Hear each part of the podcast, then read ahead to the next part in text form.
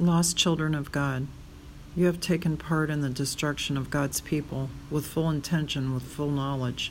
You are an abomination to Him. When I see you, you hide your eyes. You hide yourself. You're a spirit, but not the truth. Lift up your face and look at me. Open your eyes for all to see. You whom accuse are the enemy. Lie and cheat your way around, you will never win a crown.